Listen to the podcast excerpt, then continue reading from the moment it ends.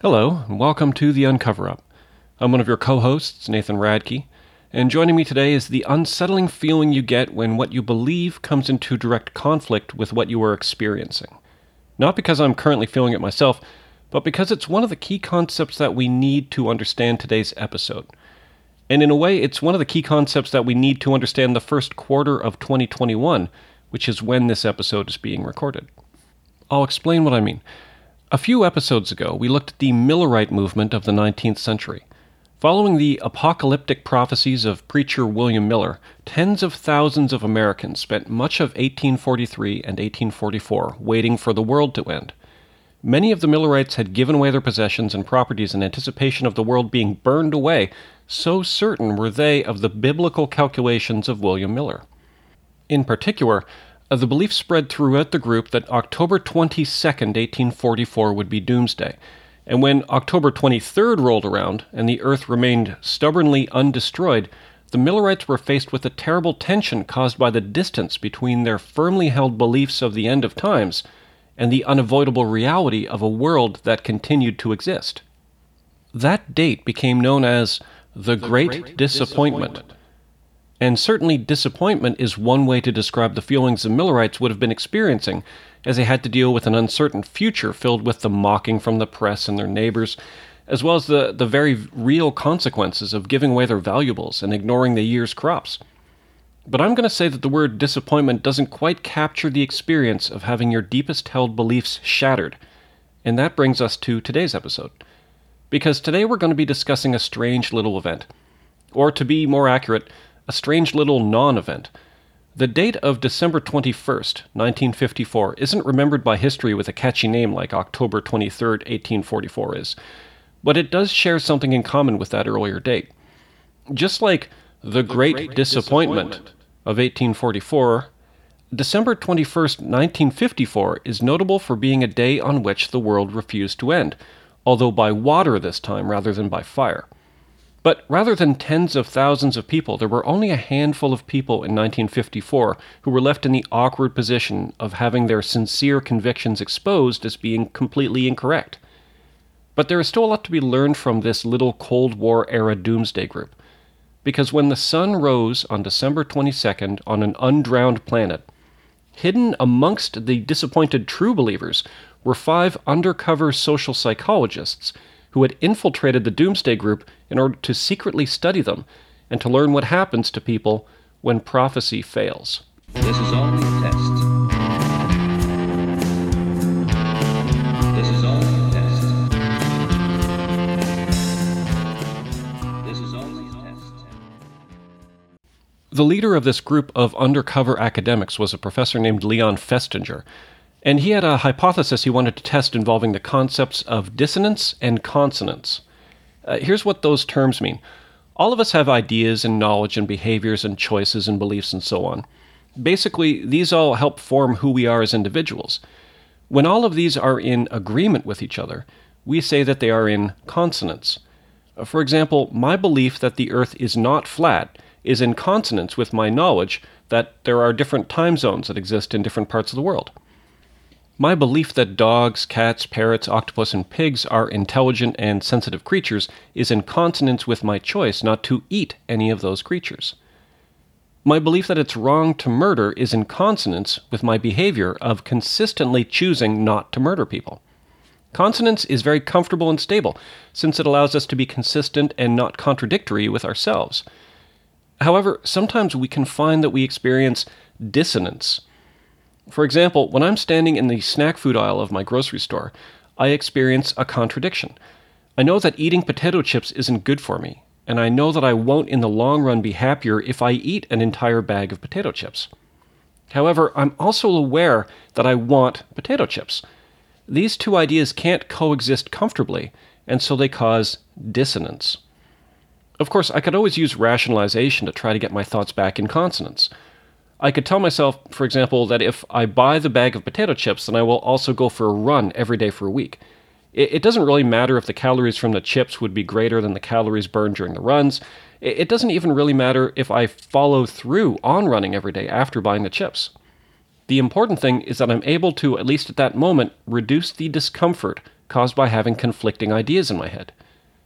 But this example of dissonance is easily dealt with. What about when the views that are in conflict with each other form a key part of your identity? Festinger had been looking at historical events like the Great, Disappointment, and other similar examples of when a group of people truly believed in a specific prophecy that did not come true.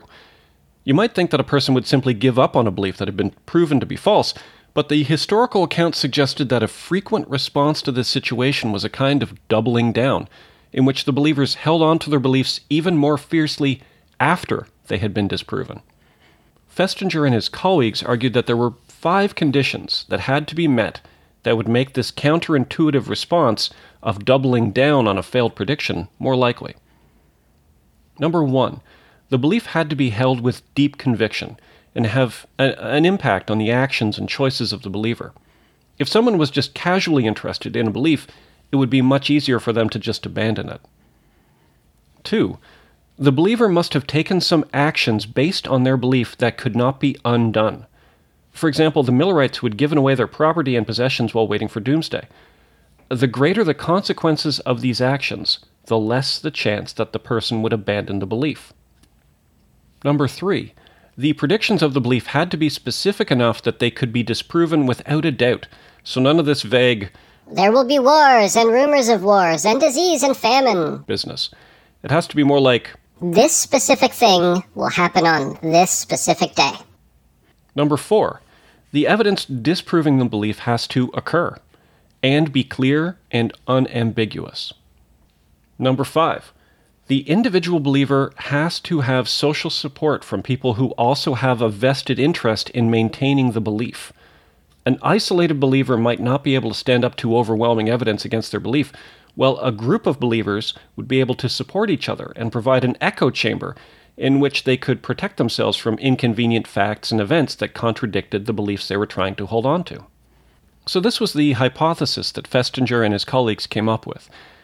And, I mean, the, the historical records of previous failed prophecies appeared to support this hypothesis, but Festinger wanted to test out his idea in the field with a modern group of believers.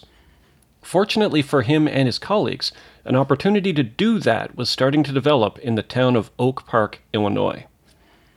Because in the town of Oak Park, a 54 year old housewife named Dorothy Martin was starting to receive messages from another dimension. She had long had an interest in the supernatural and the cosmic, and she had read the writings of a number of influential occult figures, including a Godfrey Ray King, the Reverend John Newbrough, and L. Ron Hubbard. Godfrey Ray King was the founder of the I Am movement, who argued that divine ascended masters communicated to humans through trained earthly messengers.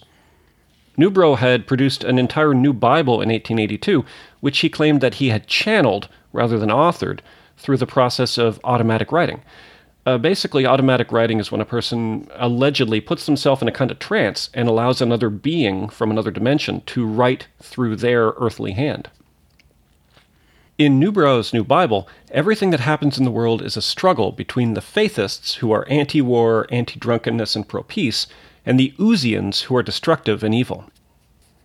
And of course, L. Ron Hubbard was the founder of Scientology, and Dorothy Martin was a practicing Scientologist.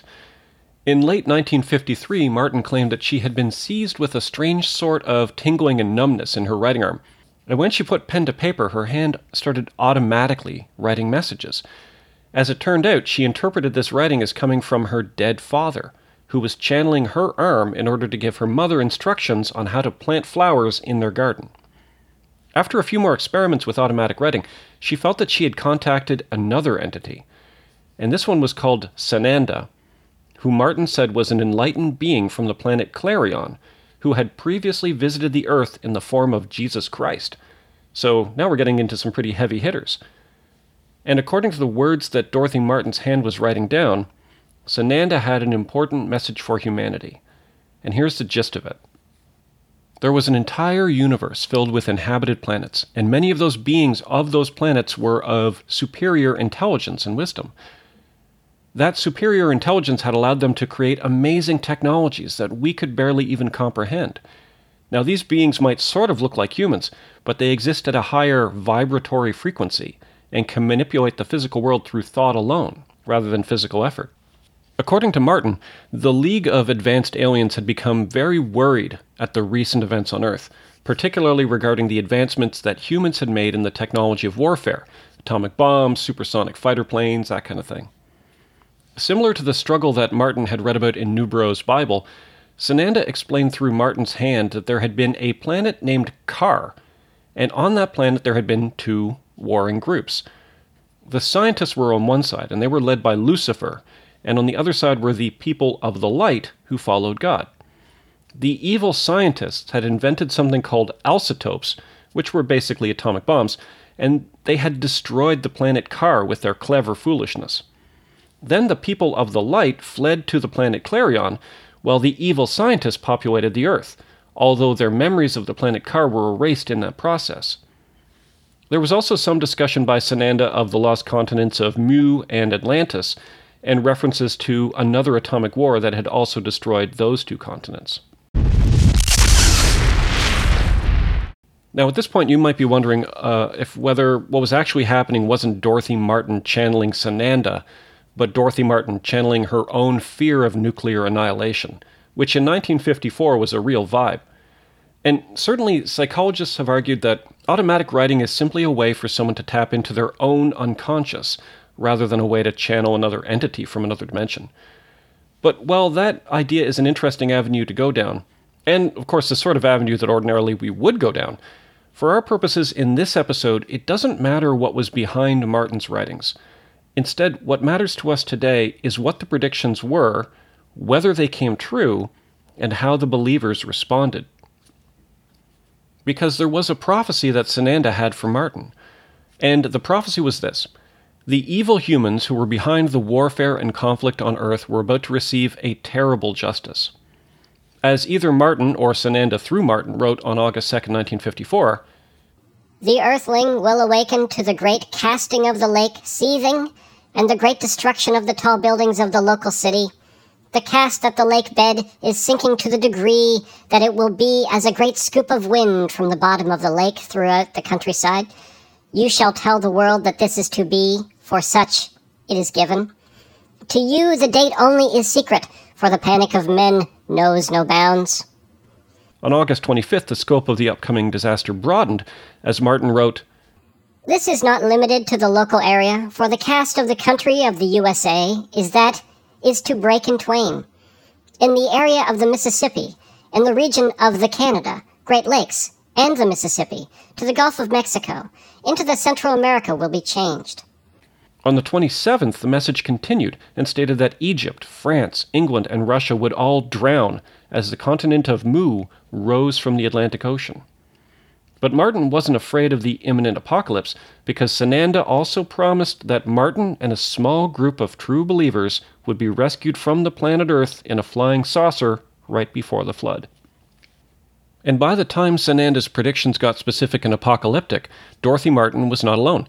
She had met two UFO enthusiasts, a Dr. Charles Laughead, who worked at the Michigan State College Hospital, and his wife Lillian. The Laugheads believed in Sananda's prophecies, and Dr. Laughead began spreading the good news to the students at his college and to a church group he led. They also brought their teenage daughter into the group, but she wasn't quite as strongly convinced as her parents were. And it was Dr. Laughead who wrote the press release on September 17th that warned about the upcoming flood and gave the date, December 21st, which at the time was only a few months away. A few local papers gave the story a little article, and between the newspaper stories and the Laugheads proselytizing, Martin's group grew to a few dozen people. Some of them were fellow Scientologists, some were curious students, some were skeptical spouses brought along by their believing partners, and five members of Martin's little group were undercover psychologists, including Dr. Festinger himself, who infiltrated the group by pretending to be believers, even going as far as to make up stories about their own experiences with the supernatural or with UFOs. And it's because of those five infiltrators that we have such a good record of the events in the Martin house over the next few months as the group prepared for the end times. The undercover observers noted that, while plenty of people showed curiosity, and Martin's house was now always abuzz with organized meetings and unscheduled drop ins, there was only a small amount of people that consistently stuck around. And some of the variables that would make somebody more likely to stick around confirmed Festinger's hypothesis. true believers were more likely to take actions that couldn't be undone for the sake of their beliefs. And in turn, by taking those actions, those believers had more invested in the beliefs. It's kind of a feedback loop that would lead people deeper and deeper into their convictions. This can be seen in some of the conversations the undercover observers had with some of the more invested group members. The Laugheads' teenage daughter, for example, wasn't particularly convinced by Martin's prophecies. But because her parents were so invested, her fate was also tied up in the prophecy. She mentioned to one of the undercover observers that if the prophecy didn't come true, her father would be a laughingstock and possibly lose his job. She would then have to drop out of school and find work somewhere. Another one of the believers, who was referred to in the study as Kitty, said, I have to believe the flood is coming on the 21st because I've spent nearly all of my money. I quit my job, I quit school, and my apartment cost me $100 a month. I have to believe. The beliefs of the group didn't go unquestioned or unchallenged either. Lots of the looky loos who stopped by to talk would get into debates with the believers about their predictions. There was some strife within the group as well, one of the other Scientologists, a woman uh, referred to in the report as Bertha, started competing with Dorothy Martin's written channeling of Sananda with a spoken channeling of God himself. At some points during the meeting, it appeared that Bertha's theatrical style was taking attention away from Martin's original message. But overall, the core of the group held together. This is, in a large part, according to Festinger, because they created a community in which each member was able to support the beliefs of the others if somebody started feeling as though their new apocalyptic flying saucer beliefs were creating dissonance with their previous knowledge or their experience, then there was always someone else around to help guide them back to consonance. As the deadline grew closer, the group became more and more invested in the idea. The front page of the December 16th edition of the Chicago Daily Tribune gives some evidence of how invested, as there is a headline that reads, He quits job to wait end of world December 21st referring to Dr. Laughead. Upon closer reading of the article, however, it becomes clear that he didn't so much quit his job at the college as he was fired for his beliefs. The president of the college, Dr. Hannah, is quoted as saying, We told Dr. Laughead that his religious beliefs were his own business, but we didn't like some of the students being upset. As evidence for upset students, Dr. Hannah provides the example of a student who had purchased a new Cadillac for himself, figuring that with the world ending, he wouldn't have to keep paying his tuition. Losing his job upped the stakes for Dr. Laughead, and he responded by doubling down on his beliefs. When asked by a reporter how he felt about losing his job over his doomsday prediction, Laughead said, The Supreme Court is going to clean house by sinking all of the land masses as we know them now and raising the land masses now under the sea. There will be a washing of the world with water. Some will be saved by being taken off the earth in spacecraft. And the price wasn't just economic, but social. There were plenty of prank phone calls and people showing up at the door of Dorothy Martin's home claiming to be spacemen, only to mock her beliefs when she let them in. As the doomsday grew closer, the mocking newspaper stories became more frequent. But the mockery and scorn from the outside world just provided the group with a kind of external threat which just isolated and united the group even more, providing a kind of forge in which to hammer their beliefs into harder steel. And that steel would need to be very hard indeed, because in the last days leading up to the Great Flood of December 21st, the group suffered from three failed predictions in a row. The first one happened the morning of December 17th. Dorothy Martin received a phone call from somebody claiming to be from outer space. He said his name was Captain Video. The space captain told Martin that a flying saucer would pick her and her group up at 4 o'clock that afternoon. This caused a frenzy in activity in the House, as a, a previous automatic writing message had informed the group that no metal of any kind was to be allowed in the spacecraft, so the believers spent the early afternoon removing all of their zippers, clasps, buttons, bobby pins, and belt buckles. And when four o'clock arrived, the group was standing in the kitchen with their coats, ready to be picked up. By 5:30 they were back in the living room again with their coats hung back up on the coat racks and their minds deep in a state of dissonance they spent the afternoon trying to reconcile the event that had just not occurred, or if you prefer, the non event that just had occurred. Some discussion was made of whether the presence of some new joiners to the group had scared the aliens off, but the uh, explanation that eventually returned the group's minds to consonance was that the whole thing had just been a drill, a kind of test to make sure that they would be prepared when the real rescue happened. This explanation was satisfying to the members of the group who had been around the longest and had sacrificed the most, but it's important to note that after that non event of uh, the afternoon of the 17th, their newest member of the group left and never returned. The invested members were able to rationalize their minds back into a state of consonance despite the failed prophecy. But the new member who wasn't as invested was unable to deal with the dissonance and responded by abandoning the belief. While spacemen didn't show up that day, plenty of other new people did stop by that evening, mostly local teenagers and college students, and Dorothy Martin spent the evening happily explaining her beliefs to those newcomers. The curious visitors had all left by 11:30 that night, and then at midnight Martin received another message from the spacemen. A saucer was on its way right then. One of the undercover observers had been out for a walk, and when she returned to the house, she was told about the good news, after which one of the believers started trying to rip the heels off of her shoes because they had metal nails in them. The undercover observer, rather than lose her shoes, offered to put on slippers. She also took off her bra, which had a metal clasp, and she reported afterwards that she was extremely worried somebody might notice that she had metal fillings. The group, without any metal on, all stood out beside the house in the December chill until 2 o'clock in the morning, at which point Martin went into the garage and received a message from the spacemen that everyone could go back inside, and that the, when the time was right, a man would be sent to collect them. The next day, December 18th, more curious visitors showed up and were received warmly by the group, who were still happy to share their beliefs with them, although the group at this point considered the press to be something of an enemy. That evening, after most of the visitors had left, Dorothy Martin received another message assuring her and the rest of the group that everything that had happened was part of a plan, and they just needed to continue trusting the plan. Later that night, a group of five young men showed up at the house claiming to be from the planet Clarion. Martin took them aside and had a long conversation with them. And after the men left, she told the rest of the group that the men had indeed been from Clarion, and that they had been testing her by challenging all of her beliefs. Martin was happy to say that she had passed that test. Most of the rest of the group agreed with this assessment and agreed that the men definitely looked like they were from the planet Clarion. But one member, referred to in the report as Kurt, stated that they just looked like normal people to him and that they were probably just college kids playing a prank. Notably, the rest of the group ignored Kurt when he said this, and he quickly stopped his objections. Not much happened on Sunday the 19th other than some patient waiting. Dorothy Martin spent some time that day stressing the importance of the group staying together as a unit. Some of the members who hadn't been as invested had drifted away by this point. On the morning of the 20th, one day before Doomsday, Martin received another message stating that the flying saucer rescue was on its way. The rest of the day passed in a kind of quiet calm, and by the evening there were 15 members, including two undercover observers, waiting to be picked up. The exact hour had been divulged by the spacemen, and it was to be midnight when the group left the Earth for the planet Clarion. At 45 minutes to midnight, Martin received a message telling everyone to get their coats ready.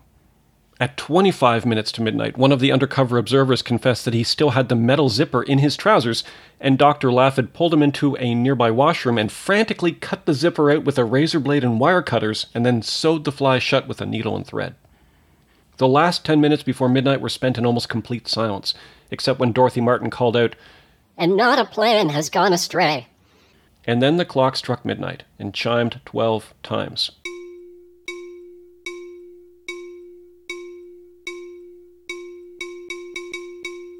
Nobody said anything. Five minutes later, Martin received a message saying that the rescue mission was running a little behind and there would be a slight delay. A few reporters called the house, but the group wasn't interested in talking to them. Two hours later, Martin received another astral message. A miracle was about to take place. Her husband, Mr. Martin, would die and be resurrected that very night.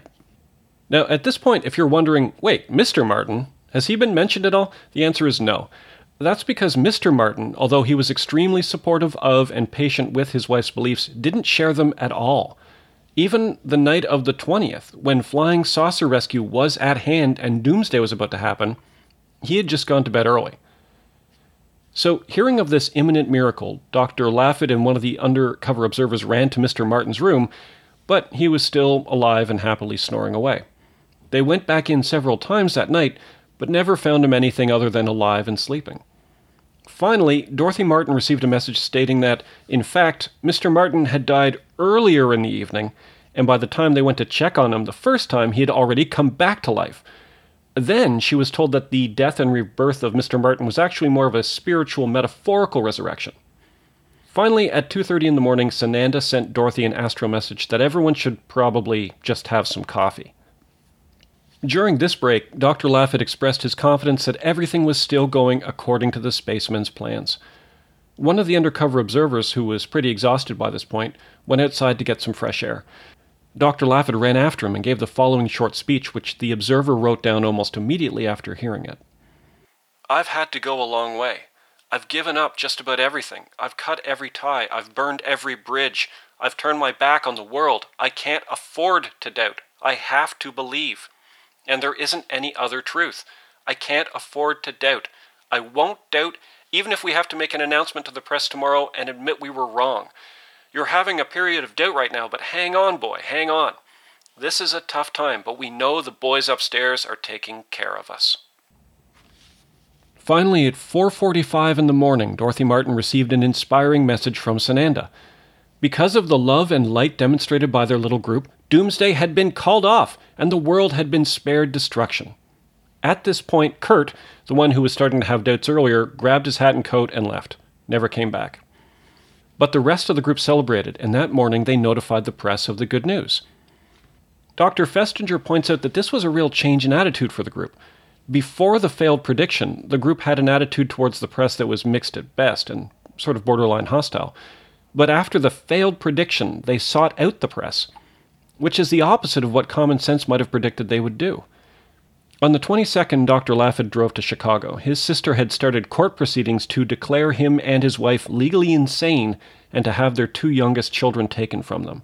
So he drove home to collect those children and bring them to Dorothy Martin's house. While he was away, Martin received another message. This time she was asked to turn on a tape recorder and go out onto the porch, and a boys' glee club from another planet would sing them a song directly onto the tape. The group sat silently around the running tape recorder for almost an hour. Then a few reporters came to the door and Martin went out to talk to them. While she was being interviewed, the rest of the group played the tape back. But rather than hearing the voices of space children, they heard nothing but their own silence.